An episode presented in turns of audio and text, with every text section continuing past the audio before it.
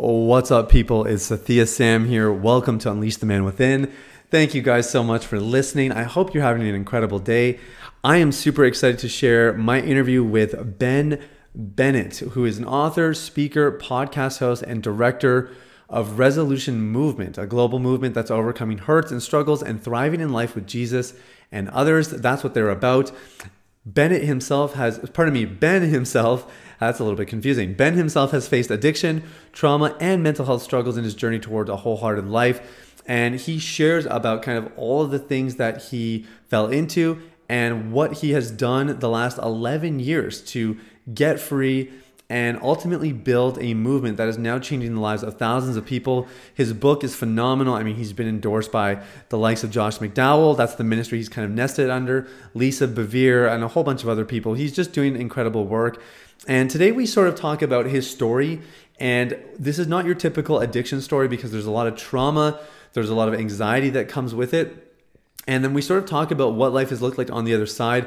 A lot of the people who have shared their stories have gone on to start ministries, and you know, Ben's not different that way, but he is single. And I thought that was really interesting just hearing his take on what it's been like to be free of porn and masturbation for nine years as a single man. He's 33 years old now and really thriving and just a huge inspiration. You're to learn lots from him. And even if you are married and you're like, okay, that's not the story I'm really looking for, Sathiya, I'm in a different situation.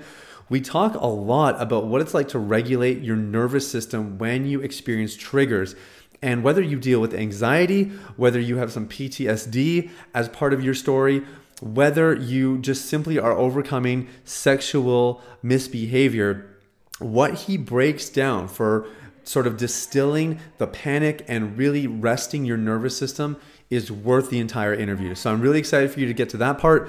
But really, the whole thing is really inspiring, very informative. He's well researched, and you can just tell he's rubbing shoulders with some of the best in this space. So I know you're going to be blessed. Without further ado, here's my interview with Ben Bennett.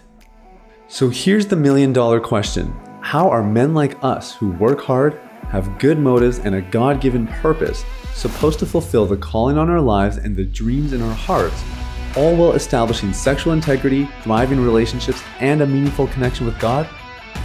That is the question, and this podcast will give you the answers. My name is Sathiya Sam. Welcome to Unleash the Man Within.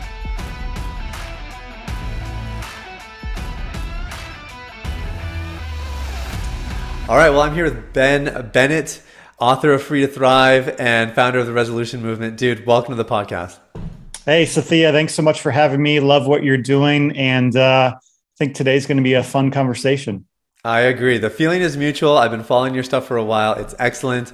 We were talking a little bit off camera just about um, the value, I think, of refining a message and really getting clear about what you're trying to say and who you're trying to say it to. And you've done that super well.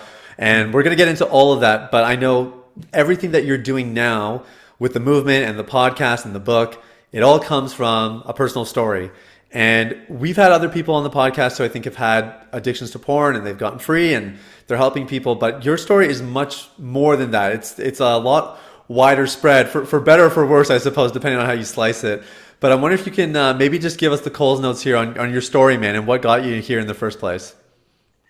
Yeah, I'll give you the uh, Cliff Notes version. Um, for me, I, I grew up surrounded by Christianity, which was great because early on, it was like I had this radical understanding of life and meaning and a purpose, and had this real awareness that God is real, wanted to know me personally, his life, his death, his resurrection, uh, well, of Jesus was the way that I could enter into that. So early on, that was real. I had that reconciled relationship with God. I felt like I, I knew what life was about. I knew where I was headed heaven and hell was real. I'm here for a purpose. I want to tell people about this relationship they can have. However, while that relationship was restored, other relationships were broken, uh, especially in my family. Growing up, my dad was in full time ministry. However, um, so often he was like two different people. At home, he was often angry, manipulative, emotionally abusive, quick to get angry, high emphasis on rules, lack of emotional connection and so I I early on just shut down. I was terrified of my dad half the time, and of course he he traveled a lot and was was gone a lot. Um, and so early on, I had just these deep lacks, these deep hurts in my life. Um, I wanted acceptance. I wanted, you know, to fit in. I wanted uh, to be known and loved, and I didn't find that often in friendships either. Hmm. In elementary school and middle school and high school, um, being bullied for my weight, for the music I listened to, for following Jesus. And so I didn't really know anything was wrong growing up because that was my normal. Right. And I thought, and I blamed myself. I thought if I was more obedient, if I could love Jesus more, if I could be cooler, if I could dress better, if I could talk differently, if, you know, whatever, in, in a word, it was shame, believing not that just, uh, believing that I was wrong. And a lot of times when we talk about shame, we say, I did bad, therefore I am bad. But what we leave out of the conversation is bad was done to me, therefore I am bad. Huh. And so that's two sides of the shame coin. Either I'm doing bad and now I feel bad, or bad was done to me, which is all of us. All of us living in this fallen world have bad done to us. Yeah. And that's another area where shame comes in. So early on, shame by the age of eight, eight I was diagnosed with anxiety, depression, obsessive compulsive disorder. I started having these horrific like out of body experiences where I thought where I felt like I was dreaming and didn't know like when that would end and that was just terrifying and yeah. I was trying to deal with this all on my own. I was I was in my my head because I learned that people weren't safe. And um eventually just throughout all of these all this pain, these struggles, this loneliness, um, that's when pornography entered in. And was introduced to porn and masturbation around the age of 12 or 13 by some friends and instantly that that hooked me. Nothing could give me the high and the escape like pornography and masturbation gave me. And that right. led to a 10 year addiction and mixed in there was pushing boundaries acting out sexually here and there. Um, i got addicted to food and eventually gained 100 pounds and have since lost it. Wow. But my life was out of control man and I didn't know why I was struggling so much.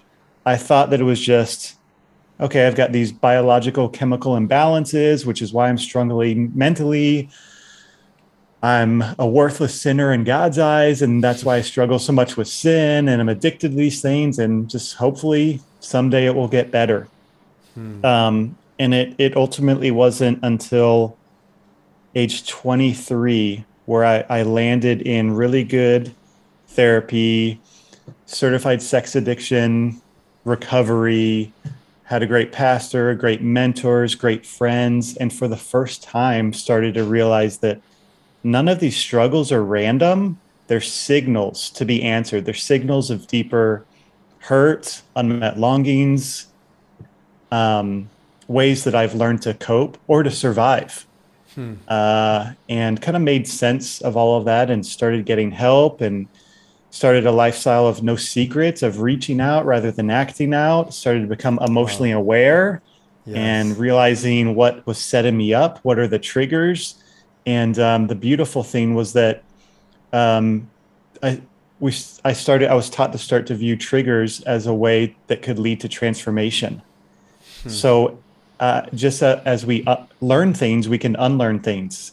And so every time I had an emotional trigger, started to get anxious or started to get angry, or I mean, those were the things that set me up to go to porn, rejection. Those triggers, what's the new trigger? What's the new way that I'm going to act upon this? I'm going to reach out to God. I'm going to reach out to others. I'm going to fight these lies. I'm going to yes. deal with this in community and I'm going to, I'm going to connect rather than cope. And, um, then there's there's a lot more to the story, uh, but uh, you know now I've been free for almost nine years from porn and masturbation. Come on. And anxiety has lessened drastically. Depression's almost non-existent. That out of body ex- body experiences uh, are almost non-existent. And um, God means it when he when he says we can be transformed by the renewing of our mind, and uh, that He came to bind up our wounds and set the captive free. Yeah. And we just got to know how and what that looks like. And um, yeah, thankful. I'm thankful um, for to go from surviving to now thriving and helping others. And doesn't mean everything's awesome all the time. You know, there's still blips on the radar and like sure. some of these old patterns die hard because if you think about it, like if you've been thinking a certain way for 23 years and then all of a sudden you try and change certain things, it's man, it's it, it's a journey. But the goal is daily health rather yeah. than avoidance or not acting on something. It's I want to live healthy and whole and thriving today. Yeah. And um, that's what I've gotten to be part of. Come on, man. It's so good. An incredible story. Let's go back to what you said. You said something really profound, which is that usually we're told shame is that you've done something bad, therefore you are bad. That's one side of the coin. The other side being that uh, bad was done to you, therefore you are bad. And I think a lot of people would actually resonate with that message probably even more mm. because especially in the mm. realm of sexuality it is very rare that in our exploring of sexuality that we naturally just gravitate to these things that are totally toxic and dysfunctional it's usually um, exposure by somebody um, it's abuse you know there's yes. all kinds of things i guess i'm just curious for you like because you've as you've astutely put it like it was not just about trying to curb some behavior like you really had to go back and and heal like the origins of this. What did that look like for you and did that second definition of shame that you provided in any way play into it? Yes uh, at first it was solely about the behavior and i think that's that's unfortunately where like 99% of us start and stop yeah. Like, I'm going to deal with lust for life, you know? and we're just focused on the behavior, but never deal with the underlying stuff. So it comes out in some other way, whether anger or unhealthy relationships, or we start binging Netflix or put our identity and our social status or become a Christian workaholic, whatever, because we never deal with those deeper things that have gone unresolved hmm. in our life. So for me, it was, it's amazing thinking back, man. Um, early on, I was so obsessed with sobriety, and I remember my first year, finally free of porn, and uh, my or like my first month, and I needed those goals at the time, but I was so obsessed with the behavior, I almost became an addict of what I wasn't doing, like a, a like a Pharisee, you know? Yeah. I was I was addicted. I was addicted to not looking at at porn. Yeah. like, and um but what I started to realize is only as I stopped looking at porn could all these other things start to rise up in my life that needed to be deal with dealt with because hmm. it's like I got rid of the the main ways that I was medicating these unresolved issues and hurt. So what did I start doing? I started getting more angry. I started getting more reactive, more lonely, more needing of acceptance. The relational needs just like went up all the more or were exposed that were already there. I, I found it so hard to, it's like I was flip flopping, like, okay, um, starting to cope with alcohol, like for the first time, which mm. I never dealt with before, or the eating getting out of control. And what we don't want to do is just stop behavior and flip flop addictions or sins or whatever we yeah. want to experience true healing and health. And that for me came so much through, and it, it was a process with time with other people.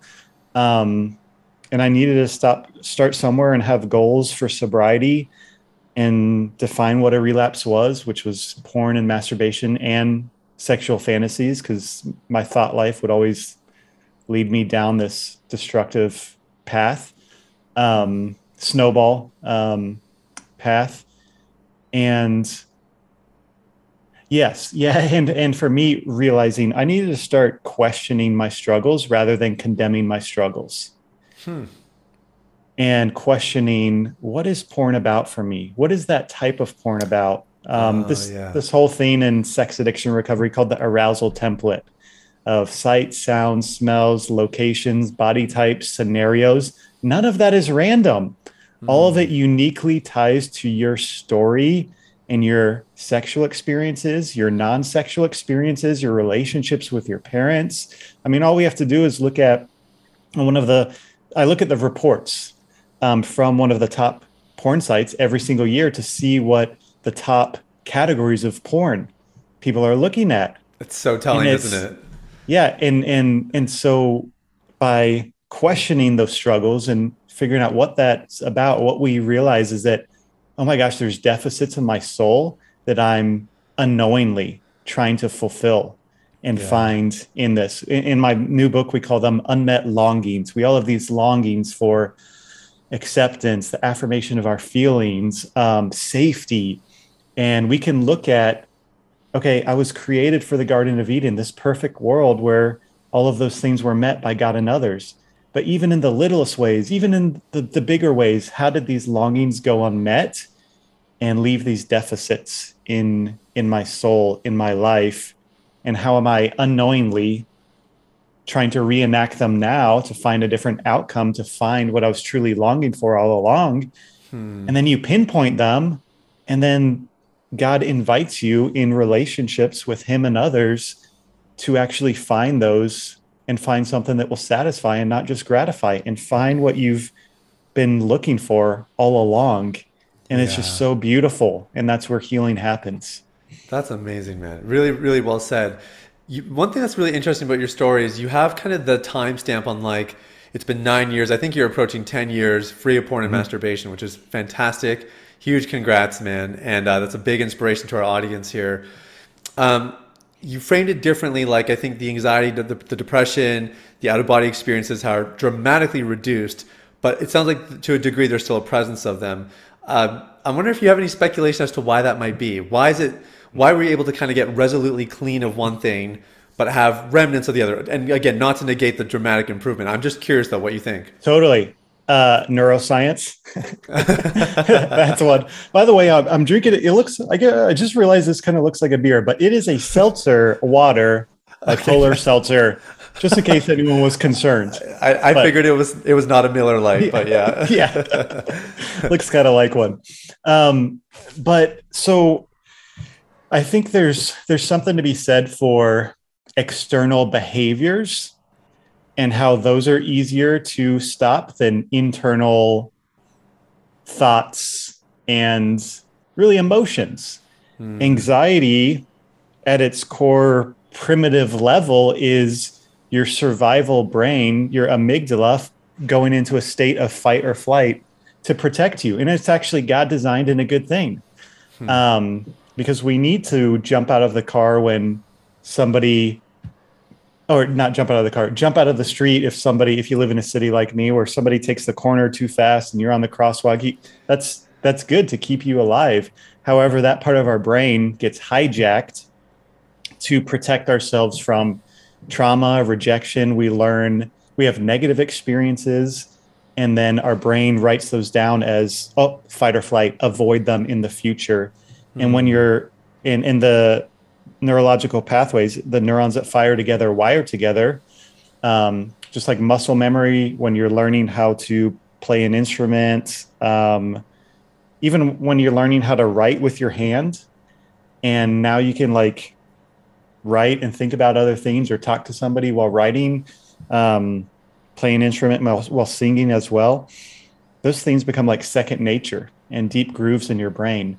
And so when we've got these internal realities of fear, of almost automatic responses that happen to split in a split split second, um, that takes a long time to rewire. Hmm. And so I think that's that's one of the realities because there's so many more steps. Here's one of the keys. There's so many more steps that happen before somebody looks at porn. It's like step 1, pull out your phone.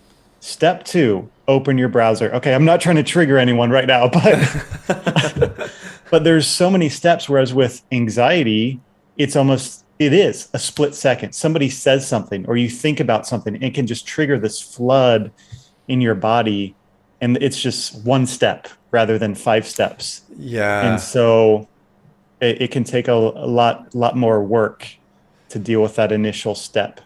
Yeah, that's really well said. And I hope you don't mind me asking about it because I think um, the subjects that are around pornography in your story are, are really fascinating to me. And uh, like we have a, a, good number of clients who have ADHD in addition to porn addiction. Like, mm-hmm. and there's studies that show kind of the correlations between that and why they exist. Uh, for you, what have you done to mitigate the anxiety in your life? And I'm wondering if you don't mind even just getting practical, like because when you do catch the amygdala, maybe going into overdrive a little bit, what are things that you're doing to relax yourself and get back to that state? Yes, that and that, I'll come back to that in a second. But I love that you mentioned ADHD. I feel like I'm having ADHD right now, but I'm not. This is intentional. um, I was diagnosed with ADHD. I don't have ADHD anymore. I think it's hmm. way in in. So I led for six years porn addiction recovery groups, hundreds of people through them. I think ADHD is way overdiagnosed in what instead it actually is. And Dr. Mark Laaser, the late Dr. Mark Laaser, he was one of the two Christian guys, started in the 90s, certified sex addiction therapist. So many of us have what we're doing now. Um, to we have him to thank for what we're doing now, his yes. work. Um, but he went on record saying that most of the time ADHD is kids or, or people who grow up in environments where they're constantly stimulated, whether it's through stress, whether it's through um, just unsafe relationships, whether it's through now social media. Your brain is actually being conditioned for ADHD through social wow. media, wow. through the scrolling, through the constant dopamine, because what it does is it trains your brain to expect this amount of dopamine, this high amount of dopamine, dopamine to feel normal. So when you don't have that, guess what? Reading a book, it's not a lot of dopamine. Your brain's looking for something. Oh, I think about that. I think about that. I think about that. New information, switching topics releases dopamine. So, for many of us, myself included, that is what it was about. I couldn't hmm. even read. It took me a month. Like back when I was 23 it, and still addicted to porn, it would take me a month to read through one chapter of a book because wow. the the ADHD, the I, I couldn't focus because of huh. how much I had trained my brain intentionally, unintentionally, or by an unhealthy environment to need that amount of dopamine. But and and then porn does that too to our brain. So I, I'm not and I'm not a medical expert. I'm not saying ADHD is always caused by that, but in every pretty much every experience, experientially, every person I've worked with, seen this is what's going on. And on a hmm. neurological level, it, it makes sense. If, yeah. So, um, so Remind me again the question you asked. That's like this is like the best demonstration of ADHD in yes. action. That's hilarious. No, I was just curious. I guess what do you do practically to mitigate anxiety in your life? Oh yes, um, yeah, just day to day. Yeah, um, you know, anxiety was one of those things that I thought I would have to deal with forever, or that it would never get better. However, in 2021, last year, it went down by 90 percent. Hmm. And that came through meeting weekly with someone who is an expert in phobias, anxiety, trauma, and an expert in the mind and body. And he knew his neuroscience. So he taught me all of these tools. Couple steps. One is realizing that anxiety is always, every single time, caused by either a subconscious or conscious thought, a scary thought, a intrusive thought, and there's normally a visual, a mental picture that's associated with it. Hmm. Um, a lot of times it's subconscious, and that's why, for me, I realized it would it, anxiety would show up in my body before, and I would have to translate it to intellectually what's going on here. And I realized here here's a practical example. I used to get anxious all the time when I was running late to meetings, and it was just like, oh well, what's going on is I don't want to be late because that makes me feel uncomfortable. So my body is just like taking it up a notch, making me anxious to get there sooner. And I could resolve it by getting places early, then I wouldn't be anxious. But that's avoidance. And avoidance strengthens our fears and our anxiety. so what I realized was no, when it comes down to it, what are those subconscious thoughts? What's the worst that could happen? What am I really thinking and believing? Okay, I'm fearing that there's going to be some kind of rejection. And that's so big for me because my past is full of rejection and bullying and not having the right appearance and not appearing the way I want to appear. So this was just one more way that was playing out and I would get anxious. So what did I start doing? Uh, so that's the first step. What is the thought and mental picture? And it's of like rejection and failure and all these things. So that's the lie. Second is identifying what is the truth and what's the what's the better story that I can tell myself. Right. Because I didn't realize that I was actually visualizing and believing these people were going to reject me and be disappointed. And number two, the truth is, of course, who God says I am and who cares about time? Like, people are late from time to time. That person's not sitting there frowning upon me and like wishing that I would die because they're so mad at me. Telling myself the true and better story. It's okay to be late every once in a while. Um, probably it's okay to be late all the time. It's not the end of the world. Uh, and just to work on growing on that. Yeah. So I allowed myself to start being late and having those new experiences um, and stop taking it so seriously. And then number three was really what these exercises he taught me to calm my mind and my body. And so as I was running through those truth statements, um, taking deep breaths. Another one that has been so helpful is acupressure points on the body uh, designed to calm anxiety. You can just Google it acupressure points for anxiety. One is right between your eyebrows. And you just okay. hold that and you t- take some deep breaths and tell yourself the truth. There's two right here on, on the top of the cheekbones. And, you know, running through that so many times like within a split second of the anxiety coming up, that rewired my brain. I was transformed by the renewing of my mind. And God was all over it because I was talking to him, asking him to help me believe the truth when I couldn't. And I can't remember the last, I, I don't really get anxious when I'm wow. running late for meetings. Um, yeah. It's like that anxiety that was there is, is no longer there because now the, it's, it's like in your brain there's these pathways or streams of water. And i used to have a flood a giant river. Oh running late to meeting we're flowing this way. But you it's like it course corrects in your mind within a split second. It starts going down that no course corrects. And then the new way that the river is flowing is to get spiritual is that living water that, that Jesus brings of that yeah. of that that peace and it's okay and he's got it and it's not that big of a deal and that's just one example of the many ways how and I've applied applied that kind of thinking to and those practices to so many ways of, of dealing with anxiety. Another big one throughout the years was realizing I'm I need to connect or I'm going to cope. Um, hmm pornography always started with procrastination and then it led to anxiety and stress and anger and then exhaustion and then relapsing. So i realized i need to start at at the top. What are the things at the top like procrastination anxiety? I always need to reach out for help. This was early on in my recovery journey because wow. it was like if i don't resolve this or deal with this it's going to snowball.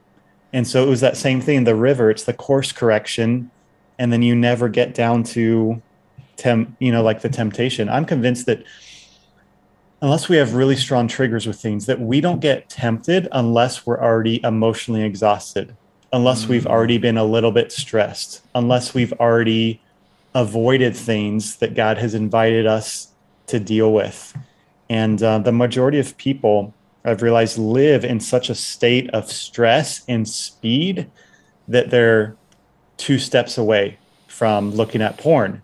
And that's hmm. why they think, oh, I woke up in the morning, I was running late, I read, you know, my Bible, but then I looked at porn. And it just happened. I just was tempted. No. What happened was this was avoided, this was procrastinated on, this lie was believed, this stress started coming up, a little bit of this anxiety, this worry, a little bit of this anger, and then the quiet time happened or reading the Bible happened and then the temptation happened because and that's what I've seen like with hundreds of people. They go through yeah. that same same step-by-step process before the yeah. relapse. It's really interesting. The speed thing is is so fascinating to me because I think the pace of our lives is more or less unsustainable. Like the typical American or North American life it's just not sustainable. If people are really trying to you know keep up with the joneses and follow all the um, i don't know the the norms out there. You mentioned something really interesting earlier which is that if you can learn something then you must of course then also be able to unlearn something. And when you were talking about regulating your dopamine levels, just bringing that baseline down and kind of outgrowing ADHD, I I personally believe that is like that's going to be a superpower in the next 20 years. The ability to just regulate your brain and stay focused on something for an extended period of time. Um, is is your solution in that arena? Was it more or less the same, Ben, as far as just kind of um, going identifying the lies, kind of redirecting the thought patterns, some of the the breathing exercises, the acupressure points, or is, are there other things, or is there any other secret sauce to kind of regulating that baseline dopamine level in somebody's brain? Yes, um, it was for me. That was kind of a byproduct. It wasn't the goal for me. Hmm. I didn't know I could get rid of ADHD. I didn't know I could focus better. Yeah. And so that was the byproduct of starting to get healthy. And so I think it started with um okay, getting into recovery and healing and addressing the porn issue. And part of addressing the porn issue for me was I got rid of my smartphone and I had a dumb phone for five um for 7 years. Wow. And I was Which years was, were those? Cuz that's not too long ago we're talking, right? Right. This was let's see, I, I didn't get a smartphone back until 2016 because I didn't trust myself, even though I was porn free for five years. Wow. Okay. Um, and what I found in so it was 2011. I got rid of the smartphone. 2011 to 2016. Keep in mind, all my friends were on social media, on Instagram with smartphones, on their email with their smartphones. But it was truly a gift because I started to realize I actually like this. I can't get on social media unless I go home and open my open my laptop. I can't check my email unless I go home and do that. All I can do is text and make calls. So what I found myself doing was not constantly getting these alerts and checking my phone and buying into this whole you know craze of the smartphone that trains us to be addicts to yeah. dopamine in our brains. So I think part of it was it was like I went through this 5 year unintentional detox without yeah. a smartphone, without pornography. Um, and it just, the length of time just kind of rewired my my brain.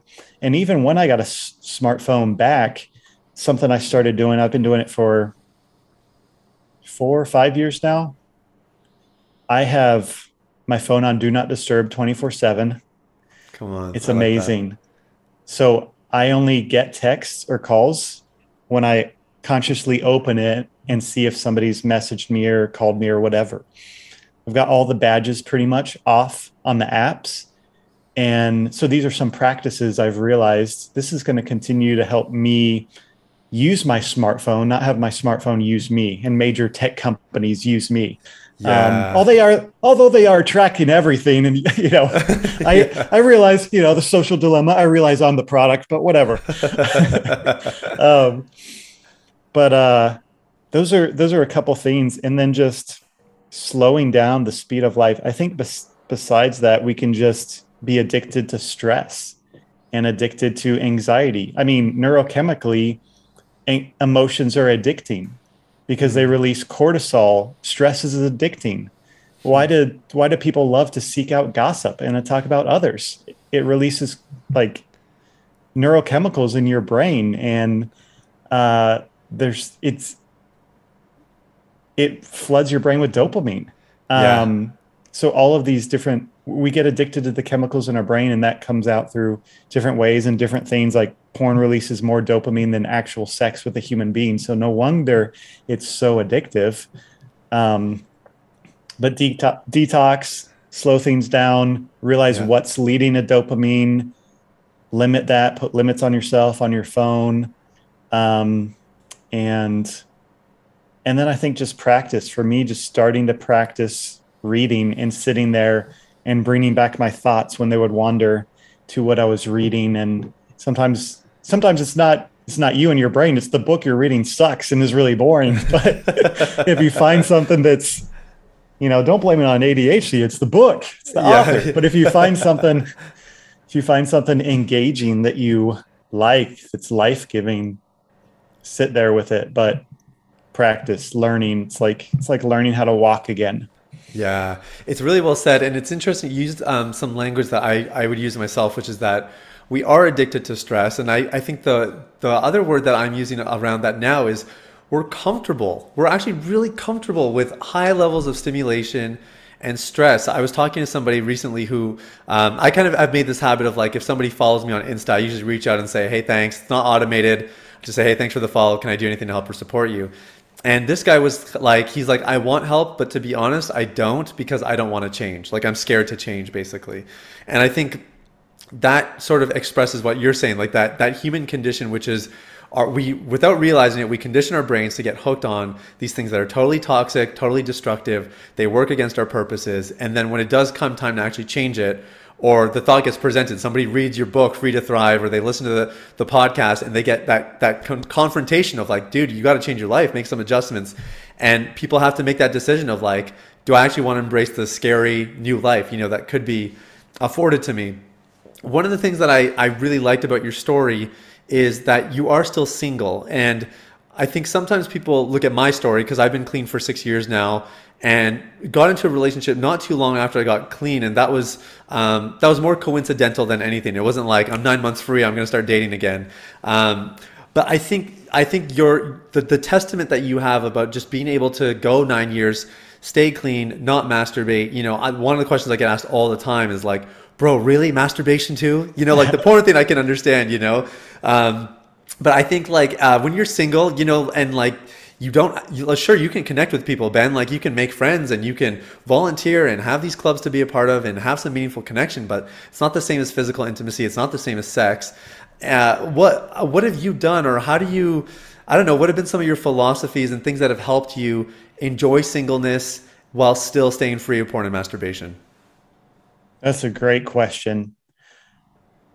One of the things i realized was that we will ultimately not be able to give something up until we find something that's actually going to satisfy and fulfill the thing we thought we were getting from that thing that we don't want or yeah. that we're trying to get rid of.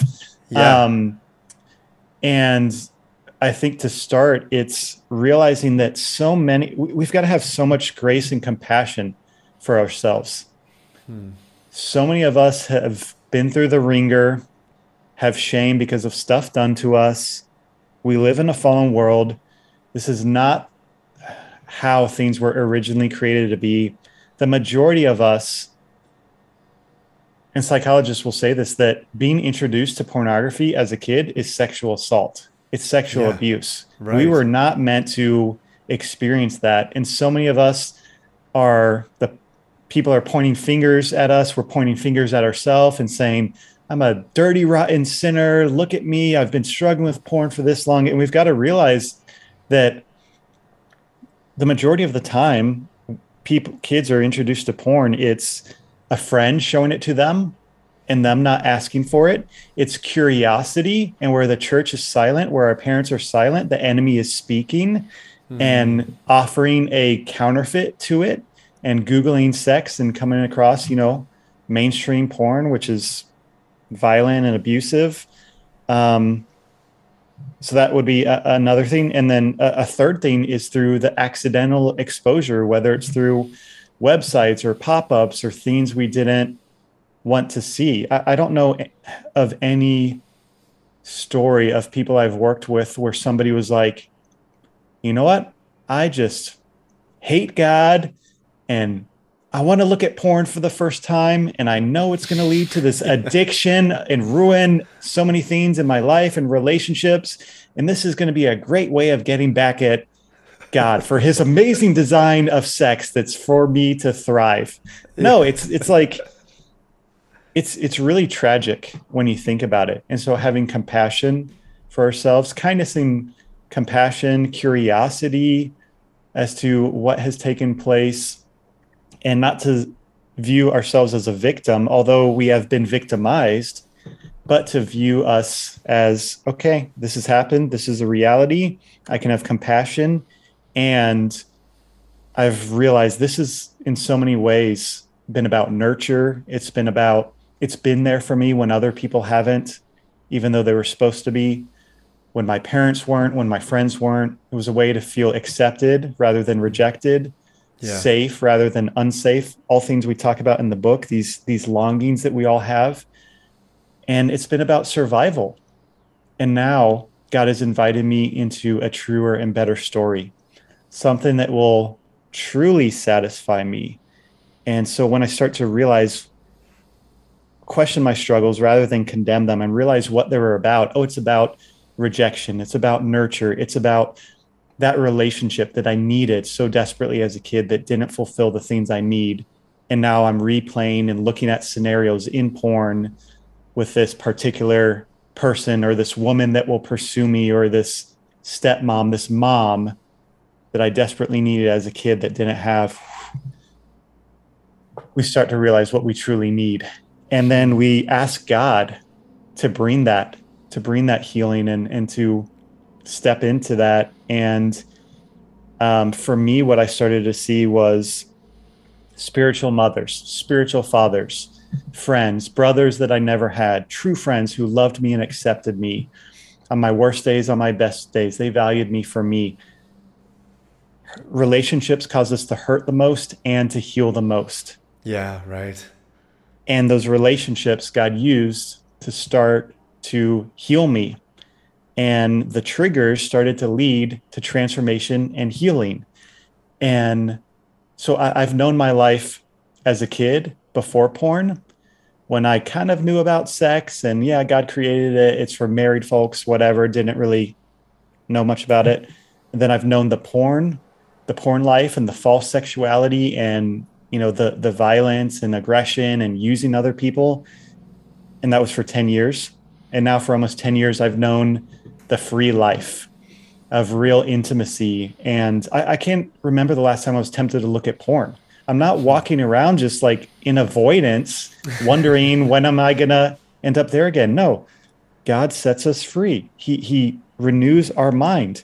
And so what happens for me now is because the trigger started leading to transformation, yeah, when I still get triggered by procrastination or anxiety, I've learned to connect rather than cope. Mm. So hmm.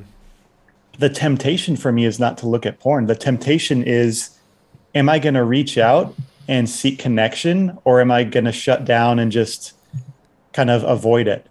Yeah. Um and it's like am I going to look get on Netflix or am I going to it's it's a it's a different kind of coping that happens now.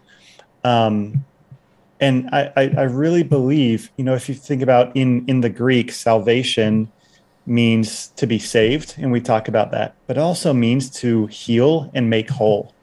Hmm. And Jesus came to make us whole here and now in a fallen world and to heal us. And our struggles of yesterday, of today, do not have to be there tomorrow. And for me as a single person, I've realized that. I've also realized that I've met so many guys, their porn addiction, their masturbation struggles went away when they got married because not that they were truly free or healed, but because they started using their spouse, their wife to sin against because it wasn't about true intimacy. It was about getting rather than giving. Yeah. But, but the, the gift of, of singleness and sobriety and getting free now is you learn how to have real intimacy with God and others and relationships. Um, and also realizing that what this this is probably my best piece of advice for for singles. Make a list of all the needs, all the things you think marriage will bring you. Companionship, fun, play, um, uh, pursual, acceptance, safety and then invite God into this and say, God, how are you meeting that now? Through mentors, through family, through pastors, through friends, mm. through relationships, through yourself.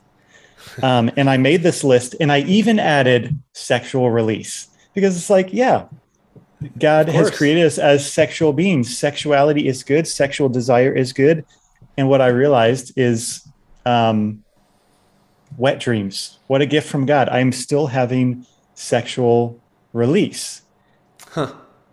but I'm also having all of these. So, so that was one of the desires in marriage. There's going to be sexual release. There's going to be acceptance. There's going to be companionship, and all of them in a unique way are being met here and now. And we've made marriage ultimate as Christians, and we think it's going to satisfy all our needs. And we think that that's some kind of ultimate amount act of obedience and discipleship and following Jesus. Yet we forget that the founder of our faith Jesus was single his entire life. Yeah. that Paul, who wrote most of the New Testament, was single his entire life, and neither yeah. of them were in sin. It was a, singleness is an equally glorious calling, and we've got to learn how to flourish in our sexuality, in our singleness, um, living into who God created us to be, having our relational needs met, and um, we can do that whether or not we're single. Yes, we're not acting out sexually with other yeah. people. But that is as beautiful as sex is, it's such a small part of life in the bigger picture of relationships and even the covenant of marriage. I remember talking to one of my mentors um, who was a sex addiction therapist, and in his old age, um, sex was kind of difficult. And he shared that there's more pleasure and intimacy that comes through my wife giving me a massage than sexual release. Wow. Um, that puts it. and I just, yeah, I thought that was just so beautiful that there's so much more to sex, and ninety percent of it is emotional and connection and love and safety and the icing on the cake. Not the whole cake, but the icing on the cake is the expression through the physical uh, act of, of sex, but it's so much deeper. Yeah, it's really well said, man. And I think a lot of it comes down, like when you look at the basic fundamental principles of recovery or really making any kind of change in your life, a lot of it is self management. It's learning to, like you're saying, identifying those needs, identifying your triggers, and building healthy responses to them. And the reality is that doesn't change when you get married. Like, in fact, if anything, the responsibility is just greater to manage yourself well. So you might as well get good at it while you're single if you intend to be with somebody one day. Um, I love that. I love the way you frame that. This is one of my favorite questions to ask Ben uh, for people who are in our space, helping guys get and girls get free of porn, which is when you kind of, um, I guess, put on your prophetic lenses a little bit. You look ahead and you kind of get the lay of the land because we know virtual reality is here, the metaverse is coming, the the porn viewership is on the rise for the most part. What do you foresee happening? Are you are you bearish or bullish on? You know where this is going. Is it uh, this like uh, we're going to do our best here and, and hope hope for the best until jesus comes? Or what what do you think is going to happen maybe five ten years from now in this whole space of porn addiction recovery? Well what i've seen in the shifts because i've been in, involved in this realm for 11 12 years and then was addicted for so long. Just as you know, the intensity of the addiction continues to go up. Mm-hmm. And I've had people say, I've had people say, quitting cocaine was so easy compared to pornography. I've heard that too. Yeah. And so I think what we, I think it is going to continue to get more and more addictive. Um, I'm thankful that secular society, science, neuroscience, many people who you know it's it's not about well it is about morals because porn fuels sex trafficking and there's so much abuse in the industry and so much of the stuff we're watching online is not consensual that people are uploading and that's mm-hmm. why I, I, loved a year ago when one of the major porn sites had to remove 80% of their stuff yeah. because they couldn't prove it was created with consent, consent so that's one thing another thing is just the research shows with what it does to your brain and how damaging it is. There's so many people that aren't looking at porn because it's ruining their actual sex lives. Mm. Um, and so I, the I think just like could go one of direct, two directions. One could be just like um, in the 80s and 90s, the anti-smoking campaigns when the research finally cut up, cut up, caught up to, okay, this has been happening. So many people are de- addictive. It's leading to all these problems I think that could be one direction hmm. society starts to go. Yeah. Um, and in many ways, it is is going that with celebrities speaking out about the harms of it, and that yes. could lead to lower addiction rates or, or, or whatnot.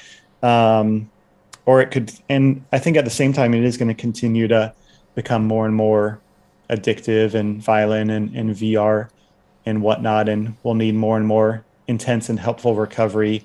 But one of the greatest things, regardless of where it goes, one of the greatest things um, that we we teach and can continue to teach is internal filters for kids growing up. Hmm. We talk a lot about external filters like get rid of the porn, block it on your computer. All those things are good. But what we have to do, and we do this with so many things, like we do it with truth, we do it with consent, we do it with relationships, we do it with treating others well. Uh, from a young age to te- teach a godly, robust, healthy view of sex, of sexuality. Because um, only when you know the original can you spot the counterfeit. Right. And if you know if you know the deeper why, we have to do this with our faith. Like so many people don't know why they think why Christianity is true. It's just like what they grew up believing. But as somebody who works with an apologetics ministry, I think we need a sexual apologetic and to know why is God's design better? Why does it lead to flourishing? So much research out there. We're seeing the research about the harms of porn, of the harms of cohabitating, the the enjoyment of marriages and healthy sex lives of people who who waited or who weren't addicted to porn. Like it's it's all out there, but what we want to do is slowly teach it from a young age, um, and help people know the why. Yeah. And and whether or not they ever get married, you know? Yeah. Yeah, I love that, man. I totally agree. And I know I don't know if you work exclusively with youth, but I know it's it's where a lot of your messaging is focused and I think what you said is really critical. Like any issue you want to resolve in society, you have to start young. Um, because sure, you can help adults heal from it and hopefully get most of their lives back. But um, when you can impact the youth, that's when you know you can really shape the next generation and the generations to come. Uh, dude, this has been so good. I feel like I could ask you another 20 questions, but I am going to wrap it here. And I know people will want to connect with you. You have a killer podcast. Your book has done really well. It's about to be translated into Spanish, which is really cool. Um, just tell people where can they connect with you if they want to find out more. Yes, resolutionmovement.org. Um, that's the movement I get to lead. And we've got all our social media links on there to like TikTok, Instagram, Facebook, putting out pretty much daily content on there on mental health, trauma, neuroscience, Jesus, all kinds of fun stuff. the podcast, free email series, video series is on there. And then me personally, I'm at Ben V Bennett on Instagram, mainly the Instagram, Facebook, and, and Twitter. And then the book is available wherever uh, books are sold. I'd say we, we covered probably 5% of the book today, and the other 95% is, is there in, in the book. Yeah. So perfect, man. Thanks again for your time, Ben. Really appreciate it. Hey, thanks so much. It was awesome chatting with you today.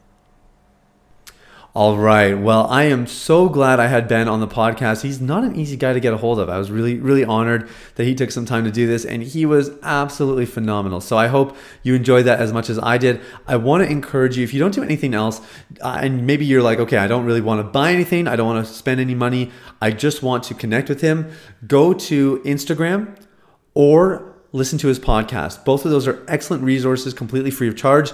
But I am going to say that if all you're looking for is free resources, you're never actually going to get free. So you should go buy his book. It's available anywhere that books can be sold. And I think, I, I just think his take, as you can tell, is very comprehensive. So some guys we have on the podcast are talking a lot about healing from parts of your past. Some guys are talking a lot about the neuroscience. Some people are talking more about how it impacts relationships. Some people are more practical or, or anecdotal and they share their stories. But he he really just encompasses all those things. You're going to get a very comprehensive resource if you go and buy his book, and I, I highly recommend you do. But I want to thank you guys so much for listening, and I want to wish you an incredible day. And if you're looking to be part of a community, you're you're thinking, you know, I don't want to do this alone anymore. I know I need to get free. I want to invite you to join Deep Clean Inner Circle. That is a private community that we've created for men like you to get free of pornography in the context of a safe environment with regular teachings and trainings from me and regular coaching. Any questions you have, I'm going to answer them in there. I'm going to give you expert level guidance through your problems into a life of lasting freedom. It's called Deep Clean Inner Circle. You can type it into Facebook, it'll come up, or you can just click the link in the show notes and that'll get you an open invite. You just have to fill out a couple questions uh, to make sure that you are suitable for our community. And I look forward to seeing you in there. Have an amazing day, guys. We'll talk soon. Bye bye. Hey, everybody, it's Thea again. Thanks for listening to Unleash the Man Within. I wanted to take a quick moment to let you know about a free ebook that I wrote for you called The Ultimate Guide to Porn Recovery. It provides a basic framework for the recovery process and a few of my top tips completely free of charge. You can get it now at www.ultimaterecoveryguide.com. That's www.ultimaterecoveryguide.com. Now, if you've been impacted by the podcast and you want to show some support in less than 60 seconds, there are three ways you can do that. First, you can leave a rating or review on your podcast platform. This lets people like you know that the content here is valuable. Secondly, you can share this episode with someone in your life that might benefit from the content. If you're passionate about helping other people experience freedom and success in their lives, this is one of the easiest ways to do that. And lastly, you can subscribe. I personally only listen to the podcast that I subscribe to. If you're seeking daily encouragement, guidance, and insight in your recovery journey, I highly recommend subscribing to Unleash the Man Within. Thanks for listening. I look forward to connecting with you very, very soon.